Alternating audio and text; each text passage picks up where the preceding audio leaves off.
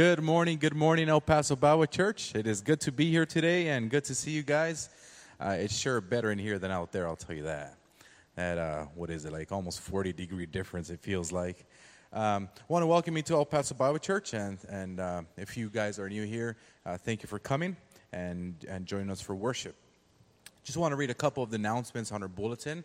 Uh, the, the, the big one is our church monthly church lunch coming next Sunday. Yeah, July 16th, right after our worship service, and we'll be having that in our new building next to us. Um, and other than that, uh, I think most of our, uh, let's see, women's Bible studies are still on break, and uh, I guess the only two ministries or departments that are meeting are the young adults and, and youth group. And um, so, young adults meet Saturdays at 6 p.m. here at the church, and uh, youth group is still meeting Sundays at 6. Uh, today I'm reading out of uh, the book of Psalms, Psalm chapter 34, uh, verses 11 through 14. I feel like I'm missing something in the bulletin, but I think I covered it all. So, all right, Psalm 34, uh, verse 11 through 14. Come, you children, listen to me. I will teach you the fear of the Lord. Who is a man who desires life and loves many days that he may see good? Keep your tongue from evil and your lips from speaking deceit. Depart from evil and do good. Seek peace and pursue it. That was through 14, right? I wasn't tracking. All right. Shall we pray? And then we'll have a time of worship. Uh, Father, we are thankful this morning for your love and, and th- thank you for the opportunity to come together as your body, as a church, and worship you. And uh, just have this Sunday of communion where we remember your sacrifice and, and your promise to us that you'll be back. So as you bless our time together, as we worship, as we pray, and as we are encouraged by the teaching of your word. We pray this in Jesus' name. Amen. Would you now stand with us?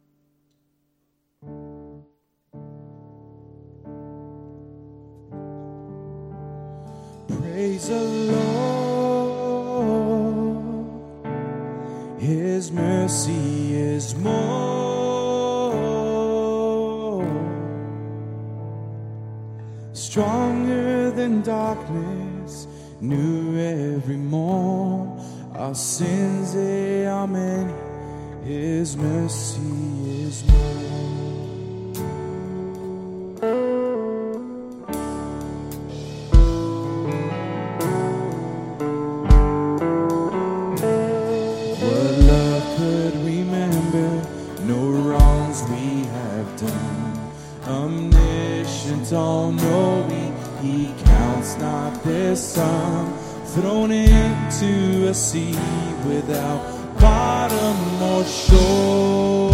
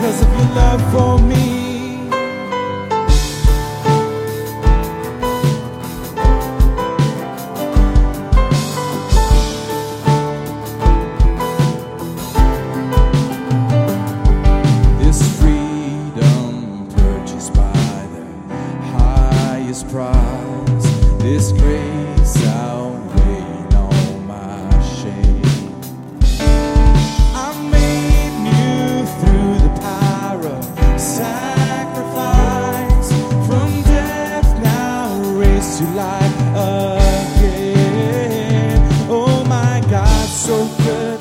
Never give up, never give up on me.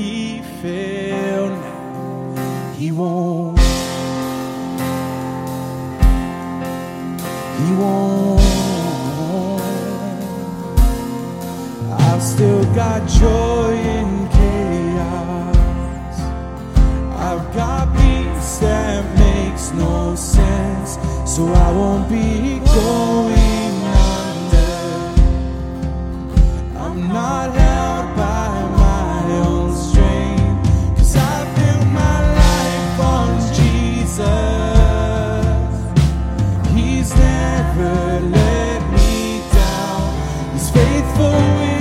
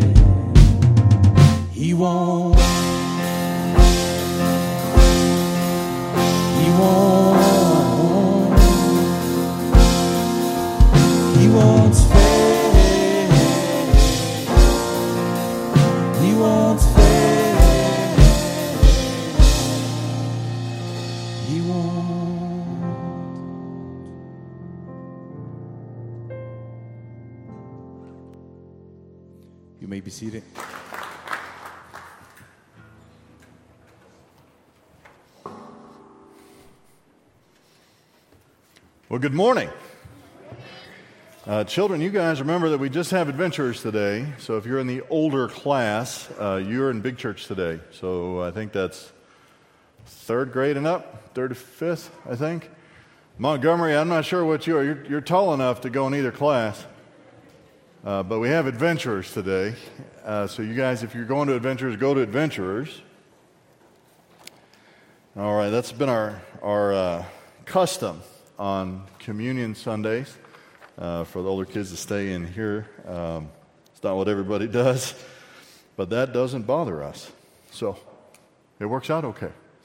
Um, anyway, well, good morning to you. I hope that you are surviving that heat pretty well.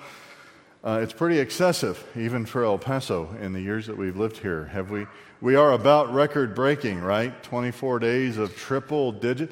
That June lied to us, didn't it?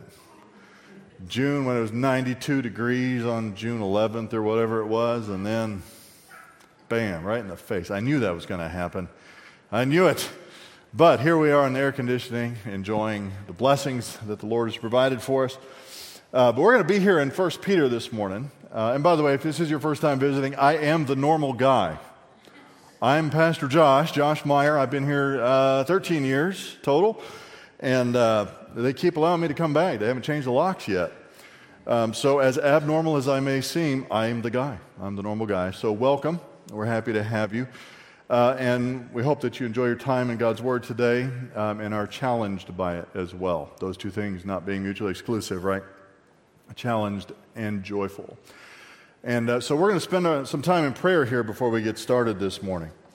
Uh, Father, we do thank you for this day. Uh, we thank you for the many blessings, uh, what the, the old guys used to call the manifold blessings that you have provided for us, and we thank you for them.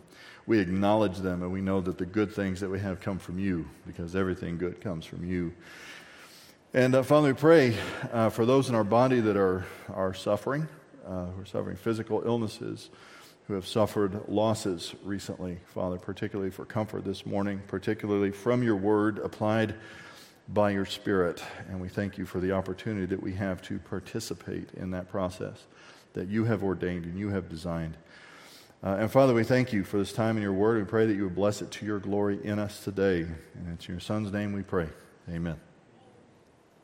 All right. You guys are like reverse Baptists. They're front row Baptists. Right here. All right. Yeah, I can't guarantee you're not in the splash zone, Gabriel. Anyway, we're here in 1 Peter, and we ought to review because we're getting further down into 1 Peter, uh, into the chapters that we, um, about halfway, I'd say we're a little about halfway through in 1 Peter. And so we do need to review what we started with because those things are important as we go through. The way epistles are set up, they have their purpose, they have their outline kind of in the beginning. Um, and so that kind of defines how we're, how we're proceeding. Now, remember that we, we are addressed here, the churches that Peter was writing to are addressed as those who are choice aliens, those who have a particular purpose for being on this earth. You, you ever wonder about that? Why am I here? Yes? Men, I know you wonder about that sometimes. Even though you're sitting with your purposes right there in the pew, sometimes you're like, I'm not cut out for this. Right? I don't have what that takes. Right? No? Man, you guys are leaving me hanging this morning. All right, it's okay. Men especially have this here. What am I here for? Well, the first thing you need to know is that you have a purpose. You're here for it. Otherwise, God would have you go to be with Him. That's the, that's the simple rubric that we're dealing with here. We are choice. We have a purpose to fulfill in the days of our lives that are given to us today, and we should long for more of them. That's coming up in a little bit.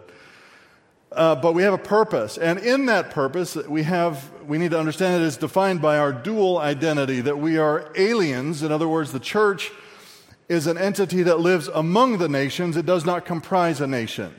Okay, that's why we don't have a code of laws that are law that we live by. We have we walk by the Spirit so that we do not pursue or fulfill the desires of the flesh. We don't have law because we're not a nation. A nation needs laws.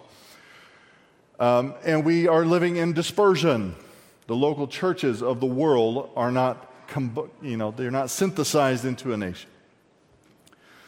Uh, we don't live here. Our citizenship is not here. Our citizenship is in heaven. Our identity is defined by Christ. And so we have this identity, right? A dual identity with a purpose, and it comes with blessings, eternal blessings, an imperishable inheritance because we are born again into our identity as Christ simply by grace through faith alone, in Christ alone. Many blessings. And we spent much time earlier in this series on that.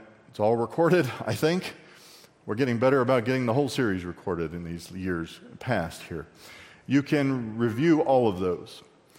But we are looking forward to an inheritance that is imperishable, that is already ready. It's already ready. So it used to be a bigger deal on Sunday. Everybody went home to a crock pot roast. Yeah? Didn't I did. Because we, we were hardcore when I was a kid. We didn't even go out to eat because we, you know, we didn't want to be patronizing those restaurants owned by those sinners working on Sunday. If that's you, I'd advise you to maybe modify your theology of eating out. Um, but that's what we did. And the reason we did it was because then the pot roast was ready, right? Until the electricity went out or something. You blew a breaker.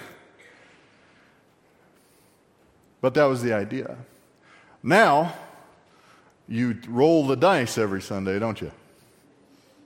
When you go out to eat, don't you? You roll the dice. You can go to a place that you've got great service a hundred times and then you're sitting there for two and a half hours. This has happened to us recently, a couple times. It's literally the same scenario. It's not ready. You don't have to worry about that with your inheritance. God has it reserved ready for you, already ready. He's just waiting for you to come get it, to be ready for it yourself. And that's the way He is operating as we are living as choice aliens in the world. So it has blessing, it has opportunities that we get to serve in new and distinct ways, to embrace the, the the purpose that He has for us that is unique, actually, individually, I think. We have, yes, a unified purpose together as a whole, and we'll talk a little bit about that in harmony with each other. But each of us has a, a role to play and to investigate. And then we have obligations. Everybody groans. Obligations, right? Loving obligations. Obligations that are consistent with and not exclusive of love. So we talked at length about that, right? We, we have an obligation to love one another from the heart. That has a definition. That does, it's not satisfied by smiling and shaking a hand every time somebody comes into the church, right? Love is seeking the best interest of another person, laying down your own personal interests and taking theirs up as a priority that's the biblical definition of it. We are obligated to do that within the body of Christ, especially within the local body that we are part of. Uh, we're obligated to long for the word, like babies long for their pure milk.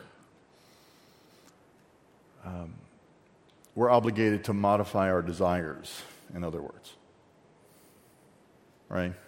The world tells you that you just need to be your true self and embrace all of your desires, no matter how base or how common. But Scripture says that you're supposed to modify your desires to align with these, to fulfill your obligations of love. And then, kind of the longest section is that we're to keep our behavior excellent. And when Scripture tells you to, to do what is right, to keep your behavior excellent, um, that's real. That's a real command. You're really supposed to do it. We always need to clarify, right? And that is that God does not place those demands on people who are not His children. God does not place demands for excellent behavior on people who are not His children. And so when we're reading this, we need to understand that we're in the family. You are not on a team. You know the difference? They can trade you from a team, and they'll do it a lickety split if you don't perform well enough. I don't like using the word team to describe the local body for that reason. What happens if your son is alienated from you? I'll tell you, in case you're wondering, if you've never had it happen or you've never been the son that was alienated, you have an alienated son. He doesn't change to somebody else's son. He doesn't, he's connected forever. If he dies and they check his dental records for DNA, it's going to come back as being your kid. No exceptions. But legitimately, this is this, these are commands given to believers, people who are in possession of eternal life, from whom it cannot be taken, from which they cannot be separated. The love of Christ for them ensures that. So we do. We want to keep our behavior excellent. And man, it is hard. I chew on these words every time I got to spit them out. But you do, you're supposed to obey the government, doing what is right. You can go back and read, or not read, but listen. Probably there's software that would allow you to read that sermon too. But you could listen to it and understand my explanation, right? That there are limitations on both sides of that command. But you are supposed to obey the laws in the land in which you live supposed to obey within the authority structure of economics, right? He said slaves obey masters, and we said, well, that doesn't mean that everybody has to have slaves in their culture in order to fulfill a biblical mandate, but you do have to submit to the structure of authority within your economic structure. Uh, and then this is the one that gets everybody mad within marriage wives. wives? Don't make me say it. I've already said it enough. Wives, obey your husbands. All right. Thank you. I probably said that a thousand times. All right. Wives, obey your husbands. I've got my flak jacket on today. Forgot at the time I actually preached the message. And uh, husbands, in 1 Peter, with a full grasp of the role that God has given you within marriage, you need to mentally grasp what God has placed you in your marriage to do. That's what it says here. In Ephesians 5, it says some other things about laying down your life sacrificially. That's all part of the package. But listen, Peter wants you to comprehend exactly how significant your role is given the limitation that God has just placed on wives in the marriage. That was the, that's the main idea here in 1 Peter if we were doing a topical study on marriage, which is probably never going to happen because that's not how I roll, we would have to go all over the place. Anyway, and following Christ's example, we're to voluntarily suffer for doing what is good. Those are obligations, loving obligations, things that we are obligated to do. And then verse 8 is where we are today in chapter 3 of 1 Peter. So you want to open your text however you do that this morning. And look, and I'm reading from the NASB, and I occasionally have things I think it doesn't do great, but it's pretty good. It says to sum up, that word is finally. Um, this is like the preacher's finally, right? And in closing. Because there's two and a half chapters left, right? Right? Chapter, oh, yeah, four or five and half of three. Um, he's summing up the keep your behavior excellent part, right? So I think that's accurate. To sum up, to sum up, this is what excellent behavior is going to look like in the big picture a summary of what it looks like to do what is right in your temporal lives and your days on the earth. Um, so far, right, the structures have been explicit. They're the ones that cause the most friction. Marriage is friction, right? See, if you, have, if you ever come and you want to get married uh, at El Paso Bible Church and you want me to do the ceremony, we'll talk about this because everybody, when I tell them, why do you want to get married? They, all believers, whatever, they say, but we're just so compatible. Why do you want to get married? Well, I just found this person that just completes me. No, you didn't. No, you did not. You are incompatible. There are no two human beings on the face of this planet that are compatible with each other, and you need to get that through your skull right now today if you're planning on getting married. This is work, and it is difficult work, period. No exceptions. And you might be able to comprehend that, right? Because premarital counseling, by the time you come to my office for premarital counseling, it's too late. You got your, your romantic goggles on and your romantic hearing aids on, and all you hear is sweetness. Um, it takes some work, right? There's no, you are incompatible with everybody in this room, just by nature. Two sinners are incompatible with everybody else. They have that ingrained narcissism, if you will, as part of the fall. Uh, so that's friction. Some people have more friction in their job. Some people have more friction in obeying the government. Sorry. But those are structures that do it. But in general, right, this is the summary. The summary is how all your relationships ought to look like. All of them. Um, so this isn't a specific relationship. This is how the local body is to look. It's for everybody. It's for Kaylee. It's for Gabriel. It's for Isaac. Even the, the young guys. It's for Brantley. Everybody. Within the local body as believers. And uh, he says this to sum up finally All of you be harmonious, is the translation. Uh, the word means to essentially to think similarly in English, it looks like the, the prefix is hom, homo. Oh, we got enough teenage boys in here, that's going to cause some giggles. Homo, that means same. Homoi means like. It's actually homoi. Homoi and phronis, of similar mind. Sometimes it does say same mind, but here, similar mind. The idea of being harmonious. Being harmonious with one another. Um, and that's the nature of harmony, isn't it? Are people singing harmony, singing the same notes? No. That, otherwise, they're singing the melody, right? I mean, I'm not a musician, but that's right, right?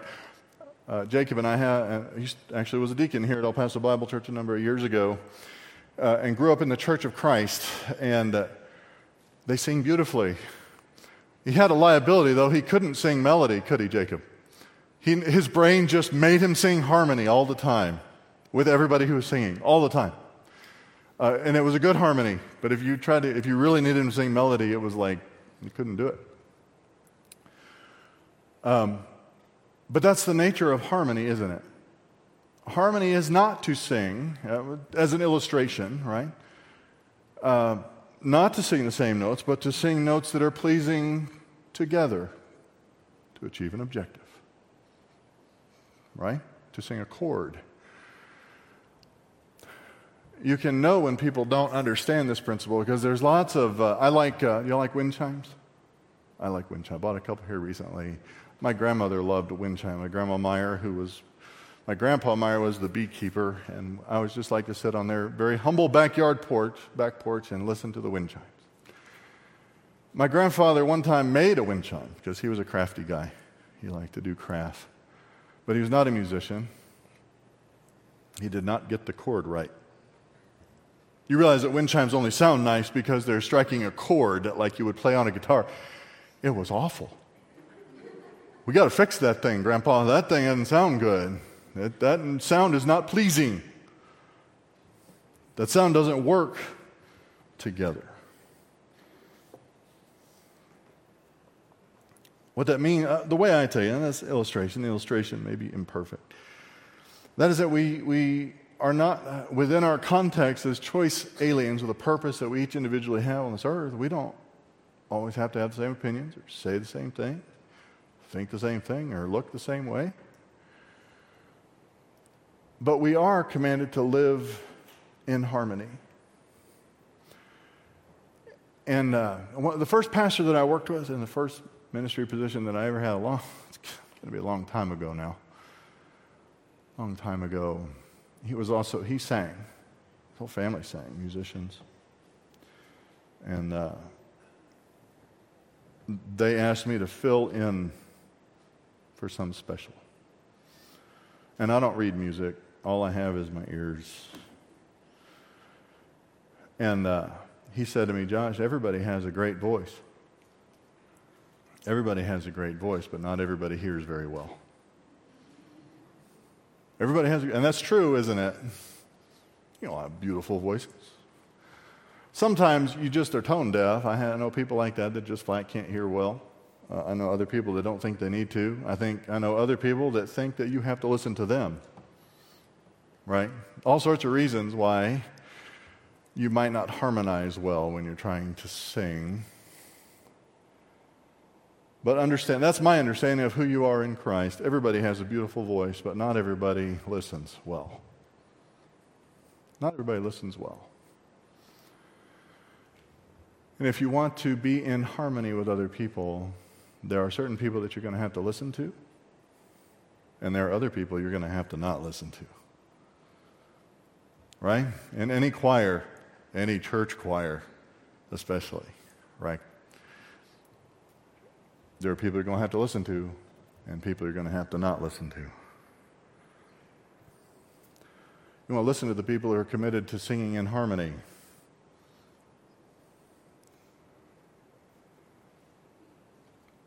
You want to not listen to the people who are committed to disharmony. To live in harmony with each other um, in any group, you will have to decide. So live in harmony with each other. Be sympathetic. It's a list of things, and we are obligated to kind of talk about what each one of them means.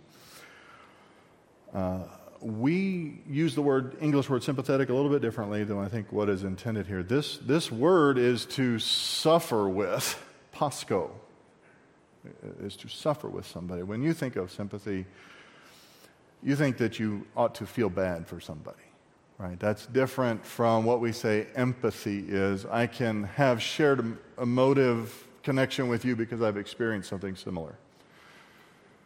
Um, that's why there are support groups for people with twins and triplets and quadruplets. Because nobody else understands. Priscilla and I used to go to one, right, when Stick and Mud were born. Those are the twins.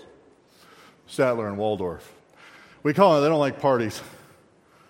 They don't like birthday cake. They didn't like saying happy birthday. They didn't like any of it. Imagine such a thing. I know where they get it. It's probably their mom. probably their mother. No, it's probably me. Um, but this actually is not to, it's not an emotive connection implicitly. Now, I mean, you're an emotive being, you're an emotional being. It's going to be connected.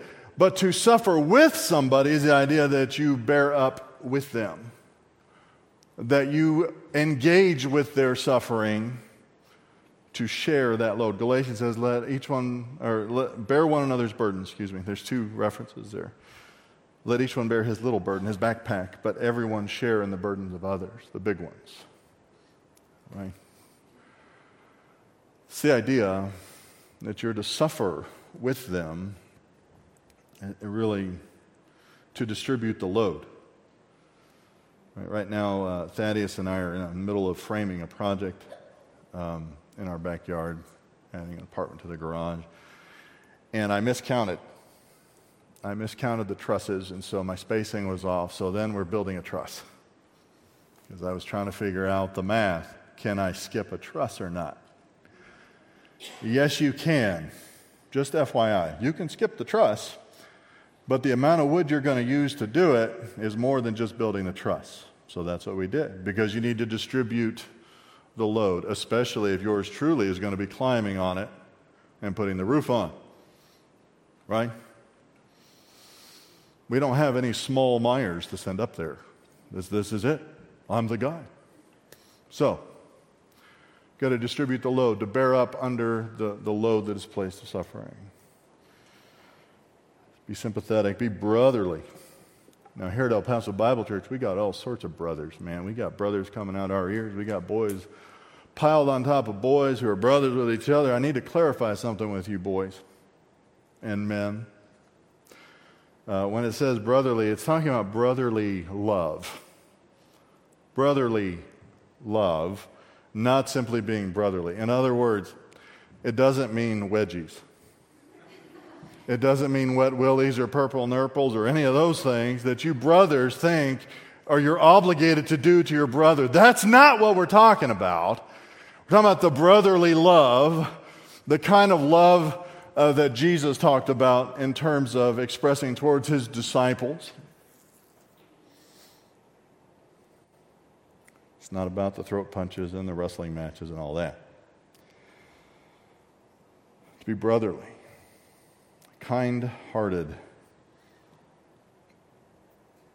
The idea there is, you know, to be forgiving, long suffering. It is uh, not to be nice hearted. You all know the difference right? We've talked about that at El Paso Bible Church over, over many times, uh, but nice is societal. Nice is contextual. Nice is, is uh, in my opinion, and I think it's valid. Um, nice is just simply being inoffensive to somebody most of the time. Right? You're being nice you're being nice to people when you tell them um, that whatever it is, massive, aberrant, sinful behavior they're engaged in is okay with you and okay with God. You're being nice. You're being inoffensive. But you're not being kind hearted to them by telling them that. A chasm, a massive chasm in almost every society between what is inoffensive and what is kind. be kind hearted. Remember, this is the local body. It starts here. There may be application to this outside the local body, but if we can't get the screws down tight here on this behavior, then we're not going to be able to extend it anywhere. And humble in spirit.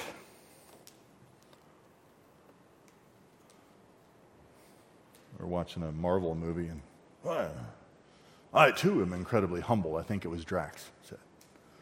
I too am incredibly humble. If I ask you, Are you humble? you're going to give me a prideful answer probably and say yes, aren't you? Yeah? I yeah, sure, I'm humble. Maybe you'll maybe if you're a philosopher, you'll back up for a minute. But if I tell you what it means to be humble in spirit, does anybody have a quick like six word definition or one sentence definition of what humble in spirit means? Agreeable. Agreeable. Well, that might be a little bit of a stretch, Lily. I'm not sure. That could be, I guess. That might go around being kind of on the nice end of things. And you know how I feel about nice. I don't like nice. I like kind. I like loving. I like sacrificial. I like those things. I think the Bible likes those things. I'm not just saying that's my opinion. I think that the Bible teaches that distinction. Um, I don't think so. Humble in spirit actually isn't a real common phrase in Scripture, and I actually have to go back to Proverbs to find the phrase humble in spirit. Humble in spirit. And there it's about who you associate with. Isn't that interesting? It has a, a symptom. In other words, you're not supposed to, to sit in a closet somewhere and assign yourself humility of spirit. You're supposed to look around you and look who you hang out with. Well, Proverbs 16 19 says it is better to be humble in spirit with the lowly than to divide the spoil with the proud the goodies, but the proud. You're better off poor in spirit hanging out with people who aren't prideful. So you're not supposed to like look around, right, and judge other people's motives and all that. But you can look around and who are you, who are you hanging out with?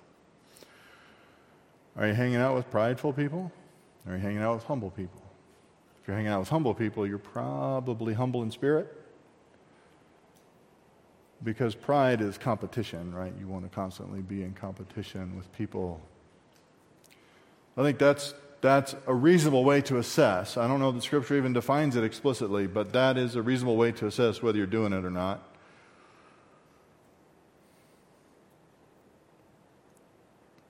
And uh, I guess we ought to address something because when we go down a list like this, uh, the, the New Testament is full of them, right? Of things that you ought to do think on these things, do these things. And it gives a long list. And, you know, people, they don't, they don't like to be told what their obligations are.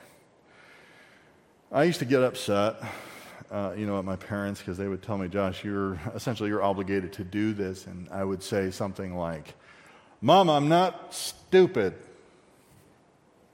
They never said I was stupid. They never said that. But I objected strongly and deflected when somebody told me what my obligations are. Strongly. Because whenever somebody tells me what my obligations are, I want them to know I know what my obligations are. Back up. And I think a lot of people have that problem.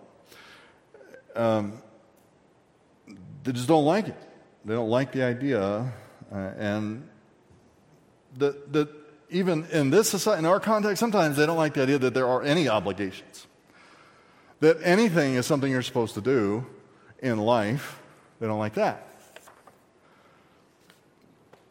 And, uh, and sometimes people are, are guilty when they do this. And I'm not saying any one of you in particular. In other words, I'm not addressing anybody in the room, but it's a general feeling general feeling that we get when we preach passages like this uh, that when the Bible is commanding us to do a list of things like this, saying this is obligations, that somehow the Bible is commanding us to be hypocrites. Because it's commanding us to do something that we don't really, in our heart of hearts, in our true inner self, want to do. And you have, psych- we, the church, has psychologized something to turn that into hypocrisy. That's not hypocrisy by biblical definition, right?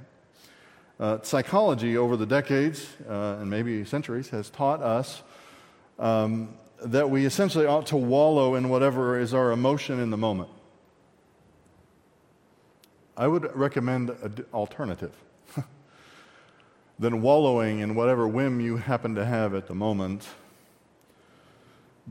um, and, and more than that, it'll imply or state directly that if you don't do that, then you're engaging in hypocrisy because that's not your true self. For the believer, guys, your true self is your identity in Christ.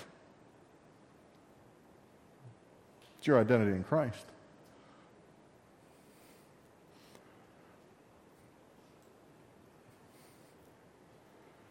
And when Scripture calls something hypocrisy, it is not because they fail. It's actually because they succeed at something. Uh, hypocrisy, and we don't have time to go through from beginning to end. Hypocrisy is when you succeed at doing something good, or with the appearance of goodness, or something that's beautiful, and you surreptitiously have an evil motive behind it. That's why Jesus called the religious leadership of his day, you are whitewashed tombs. They looked nice on the outside, but they had evil, terrible, deceptive motivations behind it. They succeeded at the appearance. They succeeded at even doing some good things, but they had evil motivations.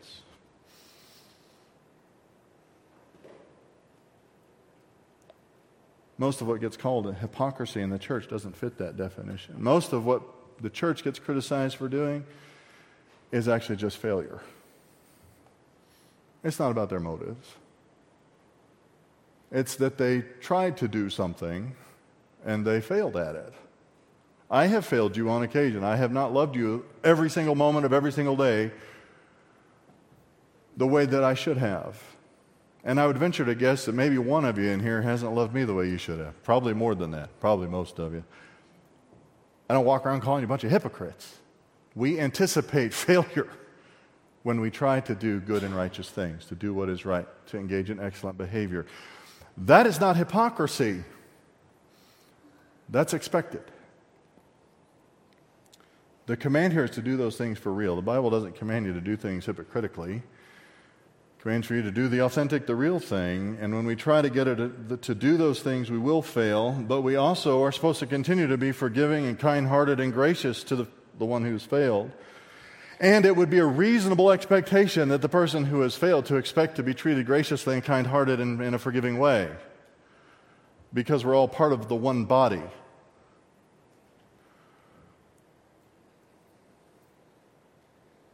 There's a negative sign to the commands not returning evil for evil or insult for insult,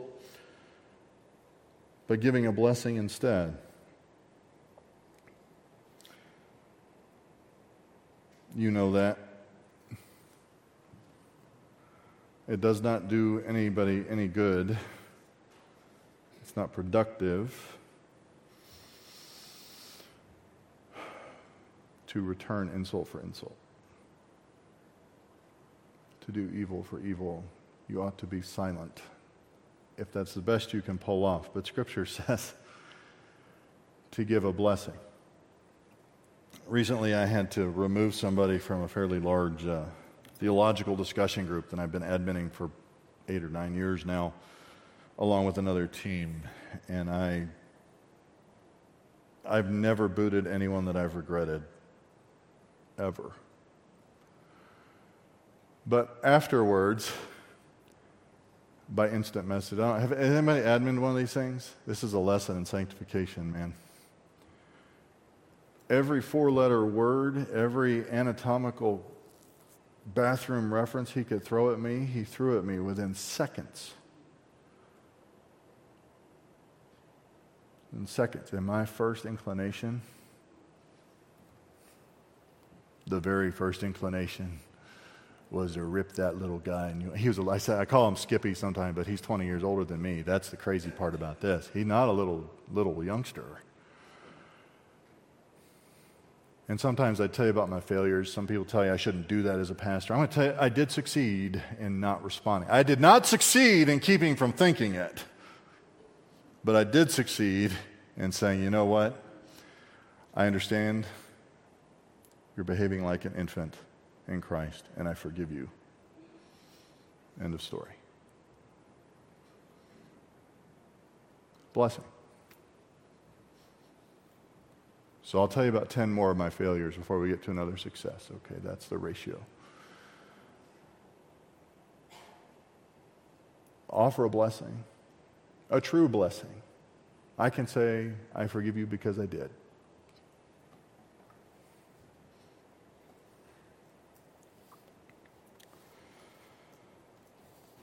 Offer a blessing.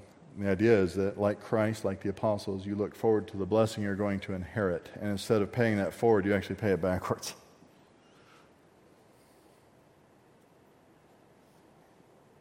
Not returning evil for evil. Now, he quotes Old Testament here. This is uh, from Psalm 34.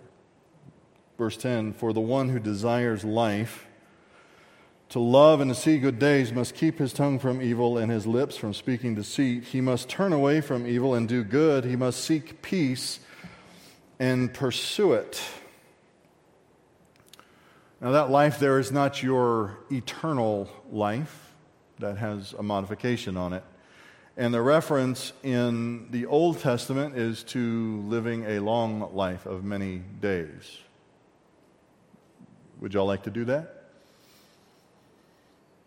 Sure. That's normal. It's okay. You don't have to Jesus juke the question. It's not trick. It's not a trick question. It's okay to want to live a long life. That's a blessing to see. Scripture says that it's a blessing to see your children's children. That's a wonderful thing. That's the kind of life we're talking about here a length of days and good days. And in order to do that, Old Testament and New Testament, so the quality of your temporal life is based on some behavior. Your, your capacity and your likelihood to see good days and to love in those days is, is dependent somewhat on how you interact with people. Staying alive, that's the, the idea here in the, in the scripture that this is based on. Surviving, even, you might say. Don't speak evil, destructive things. Keep your tongue from evil. Don't speak lies. The difference there, right? Destructive things are usually, well, they're destructive. They may be a lie, they may not be. Uh, but when he says, don't speak deceitful things, also don't drip honey in people's ears when they don't, when that's not good for them. That's also a lie. Right? And in our culture, we've been over this. And I get this a lot from people, not just in church, not, but in any meeting I've ever been in and almost any personal interaction. Initially, when somebody meets me, to be honest, they think I'm being malicious to them when I just tell them what I think. Suck it up, people. You need to suck it up.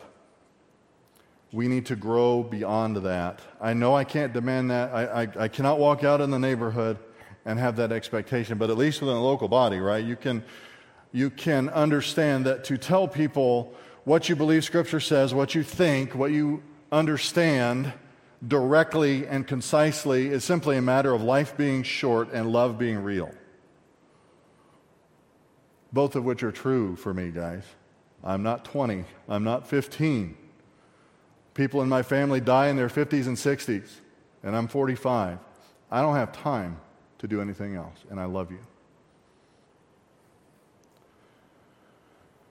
So don't speak pleasant or unpleasant lies. Don't speak destructive things if you want to live and enjoy life and love and see good days.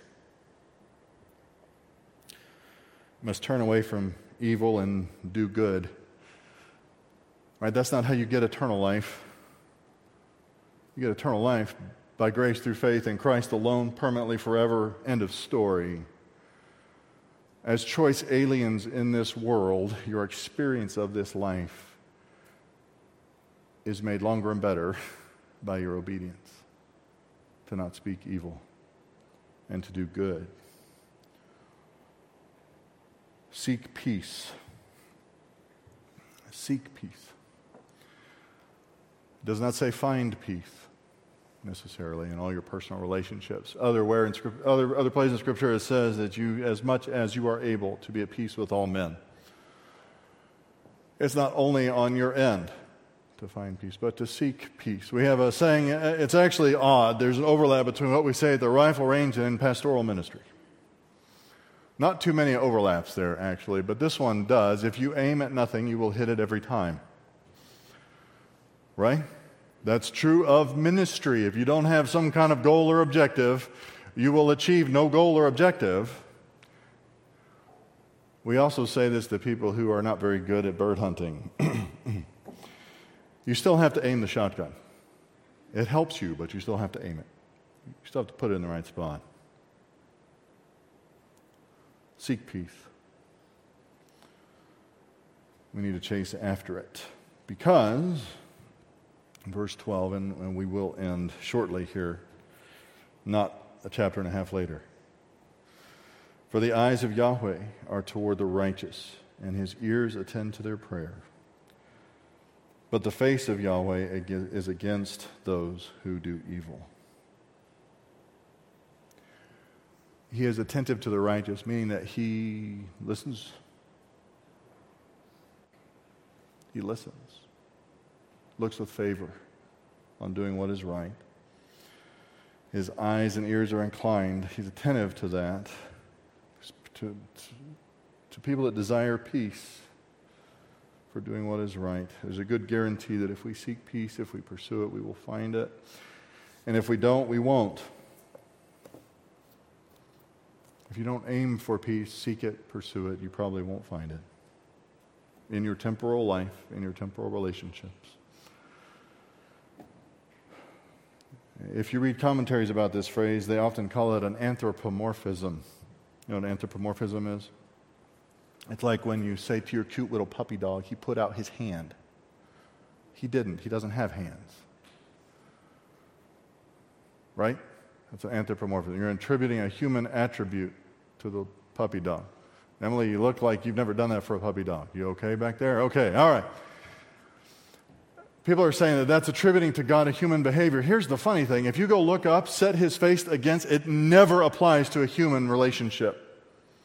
It never applies to a human setting his face against another human. It's always God setting his face against a member of the covenant community in the Old Testament. And the result of it, the result of it is alienation from his community. Over and over and over, Leviticus, all the way through Ezekiel. I think the first references are in Leviticus, the last ones are in Ezekiel. We have two Ezekiels here today. They don't often get referenced uh, in, in church. Lots of Johns and Marks. And we've never had anybody named Romans, though. So, Ezekiel, you're ahead of them, Ezekiel's. Nobody came in here named Romans. It's always against a member of the covenant community. Leviticus 23, 20, verse 3, excuse me. I will also set my face against that man and will cut him off from among his people because he has given some of his offspring to Molech so as to defile my sanctuary and to profane my holy name. And the last reference I could find, is Ezekiel 14, 8, I will set my face against that man and make him a sign and a proverb. Guys, you do not want to have a book of Proverbs written about your life. That's the consequence. I will cut him off from among my people so that you will know that I am the Lord. It's, it's always a temporal judgment, it's always a temporal discipline, it's always putting out of the community, always. And you need to distinguish that between putting somebody into hell unless you are of a different theological persuasion, such as maybe Roman Catholic. Roman Catholics teach this a nature of anathematizing somebody that putting them outside the camp is sending them to hell. Stop it. That is nowhere in any context. Nowhere, New Testament or Old Testament. Put such a one outside for the salvation of his life. Put him under discipline you have to insert that theologically into any context, and it's done a lot. But it is serious. Especially in this context, it was dangerous to be bereft of the community of the church. To be a baptized believer without the fellowship and protection, without sharing the load of suffering, without being sympathetic. See, y'all could get mad at me, and there's a church literally down the block, both ways. You can walk there from here. I'm kind of surprised some of y'all haven't gotten up and gone after the past couple of weeks. You know, obey your husbands, and husbands, suck it up. Understand where you are. These are not things that are stated plainly in Scripture. It's not, you don't understand the danger yet. There may come a day when you are able to understand it. But the result of God setting his face against someone is to be alienated alienated from a body of believers. In the Old Testament, the community of Israel. In the New Testament, Peter seems to be indicating that you'll be alienated from the church. I won't go into specifics, but uh, that has happened in every church I've been a part of. People who refuse to seek peace, refuse to live in harmony, made themselves unwelcome and weren't there anymore. Alienated. We did not declare it. We didn't get on the red phone to God and say, hey, God, we got a real troublemaker here. Can you do something about that? But it did alienate them.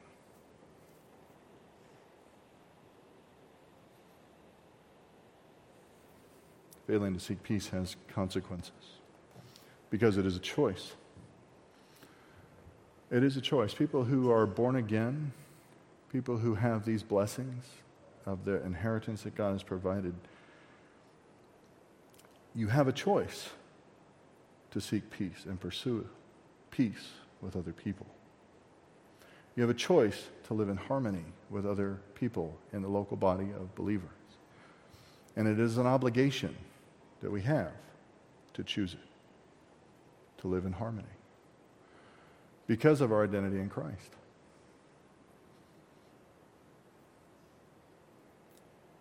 This morning, we're remembering what makes that possible. And that is the, the death of Christ as a substitution for us in our place. And uh, we remember it monthly. We actually remember it more than that. We remember it this way monthly in remembrance of Him. Appreciation for all of the good things it provides for us, the blessings, the obligations, and the future of life. It is about remembrance. And so if you are a believer in Jesus Christ this morning, I would ask you to participate with us as we remember it and we proclaim his death until he comes. So, what I'll do is give us a few minutes, a few moments, and then I'll ask the men to come forward and we'll proceed.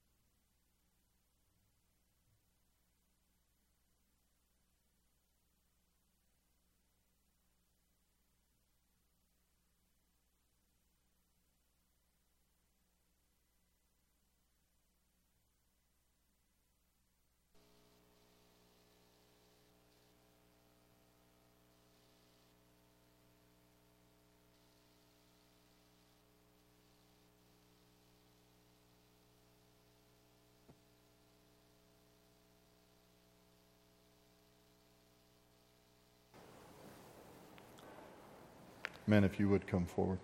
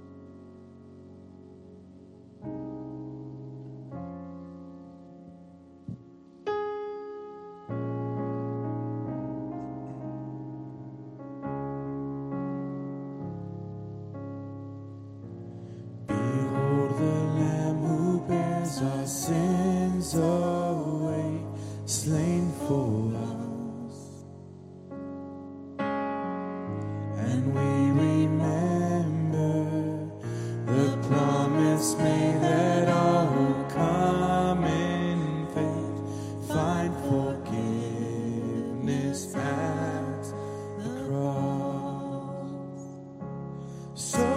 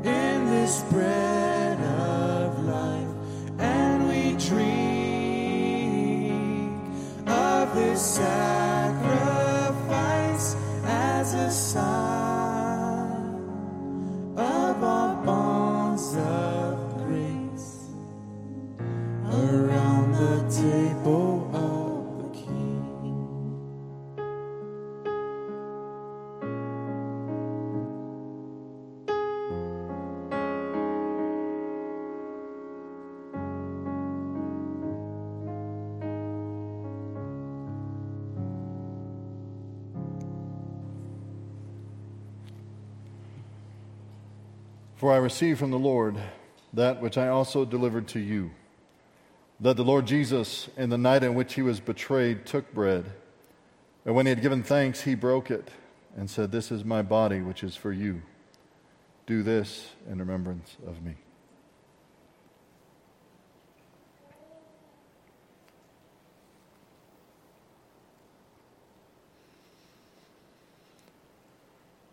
In the same way, he took the cup also after supper, saying, This cup is the new covenant in my blood. Do this as often as you drink it in remembrance of me.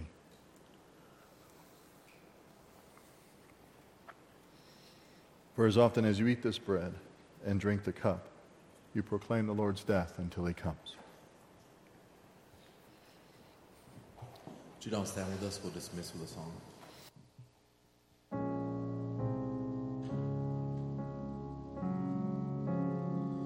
And so with thankfulness and faith